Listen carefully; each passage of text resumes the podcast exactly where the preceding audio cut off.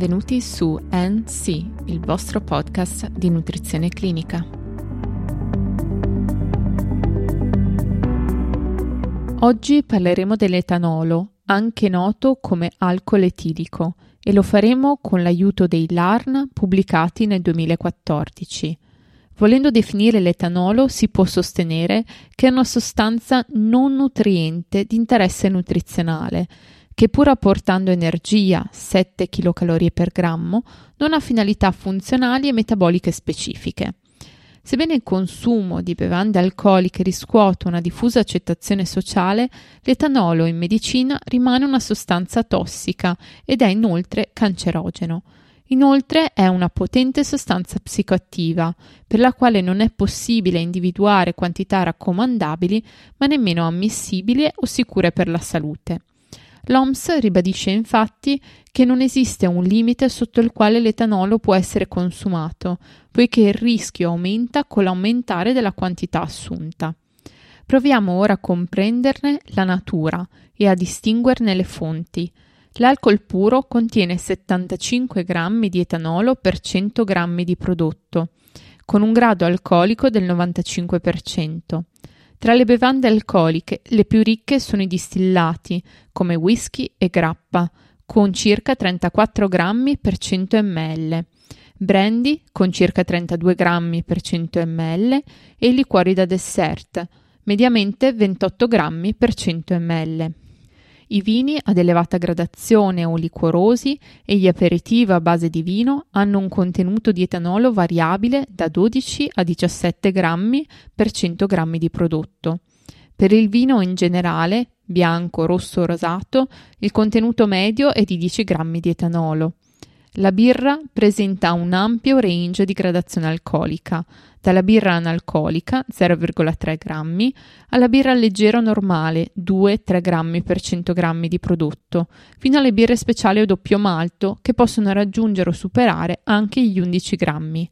Per convenzione si definisce un'unità alcolica una quantità di etanolo pari a 10-12 grammi, corrisponde a circa un bicchiere di vino di media gradazione, 125 ml, o una lattina di birra media, ovvero 330 ml, o ancora un bicchierino di superalcolico. Per risalire al quantitativo in grammi a partire dalla gradazione alcolica, bisogna moltiplicare quest'ultima per 0,79, la densità calorica dell'etanolo, e per la quantità di bevanda in decilitri. Oltre che nelle bevande alcoliche, l'etanolo è presente anche in alcuni alimenti, grazie alla fermentazione alcolica ad opera di lieviti del genere Saccharomyces. In Italia, oltre alle bevande alcoliche, l'unico alimento fermentato da questo tipo di lieviti è il kefir, un latte fermentato di origine greca, che può contenere da 0,05 grammi a 2 grammi di etanolo per 100 grammi. L'etanolo è anche presente nei piatti e nelle preparazioni, specialmente dolciarie, nelle quali vengono aggiunte bevande alcoliche a scopo conservativo, frutta sotto spirito o aromatizzate, babà al rum, che non subiscono trattamenti termici in grado di eliminare l'etanolo per evaporazione. Gli studi più noti sui rapporti tra bevande alcoliche e salute mettono in evidenza una tipica curva J-OAU, nella quale i bevitori di basse quantità di bevande alcoliche sono un gruppo a più bassa mortalità sia rispetto ai bevitori a rischio sia rispetto ai non bevitori.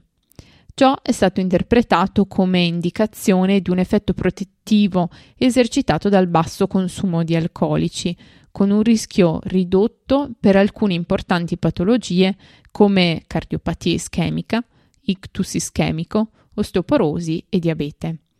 Un consumo dannoso aumenta invece il rischio di varie tipologie di malattia, come la malattia neoplastica, l'ipertensione, la pancreatite cronica, le patopatie croniche come la cirrosi epatica, le nefropatie degenerative e così via. Questa tendenza è stata confermata da recenti e meno recenti meta-analisi che mostrano come il consumo a basso rischio di bevande alcoliche, fino a 10 grammi per la donna e fino a 20 grammi di etanolo per l'uomo, siano associati a una minore incidenza di eventi vascolari e una minore mortalità per tutte le cause, sia in prevenzione primaria che secondaria. Bisogna tuttavia essere molto prudenti nell'interpretazione di questo fenomeno, sia perché l'associazione di per sé, in assenza di chiare evidenze dei meccanismi coinvolti, non conferisce necessariamente all'etanolo un valore protettivo, sia e soprattutto perché seppure si dimostrasse un nesso causale tra il consumo basso di etanolo e un basso rischio di malattie vascolari, non può essere trascurato il pericolo di aumento del rischio di cancro anche per consumi molto modesti di alcol. Inoltre gli effetti sui flavonoidi e delle differenti sostanze di natura fenolica presenti in alcune bevande alcoliche come vino e birra in particolare sono oggetto di numerose pubblicazioni. Tuttavia permangono numerose perplessità relativamente per esempio alla biodisponibilità di resveratrolo che non consente il raggiungimento di quantità plausibili con gli effetti biologici, suggerendo che l'effetto, qualora ci sia, deve essere ascritto al pool di sostanze antiossidanti presenti nella bevanda e, a maggior ragione, in alimenti quali frutta e verdura che contengono quantità maggiori di polifenoli in assenza di alcol.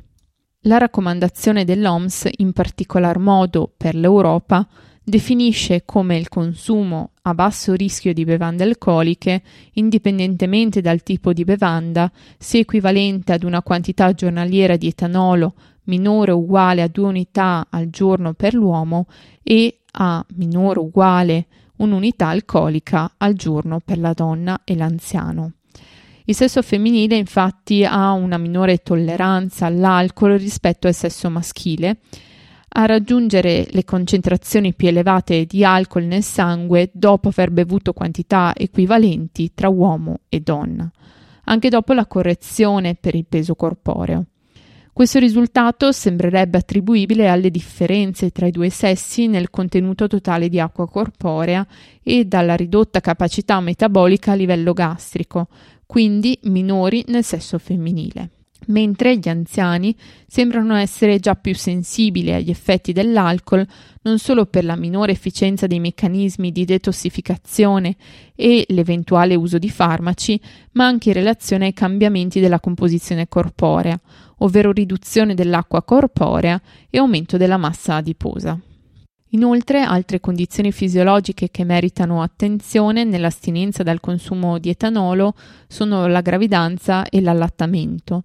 Infatti, la sindrome fetoalcolica ha una prevalenza negli USA tra lo 0,5 e il 2%, ma se si considera l'intero spettro di disturbi legati all'assunzione materna di alcol, la prevalenza sale dal 9 al 10%.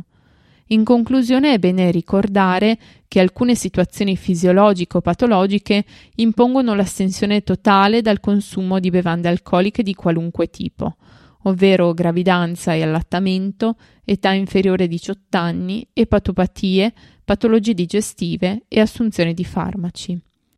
Per oggi è tutto, vi do appuntamento alla prossima puntata. Per ulteriori approfondimenti vi invito a seguirci nella pagina Instagram di NC Podcast e per qualsiasi informazione potete contattarmi all'indirizzo email info-ncpodcast.net.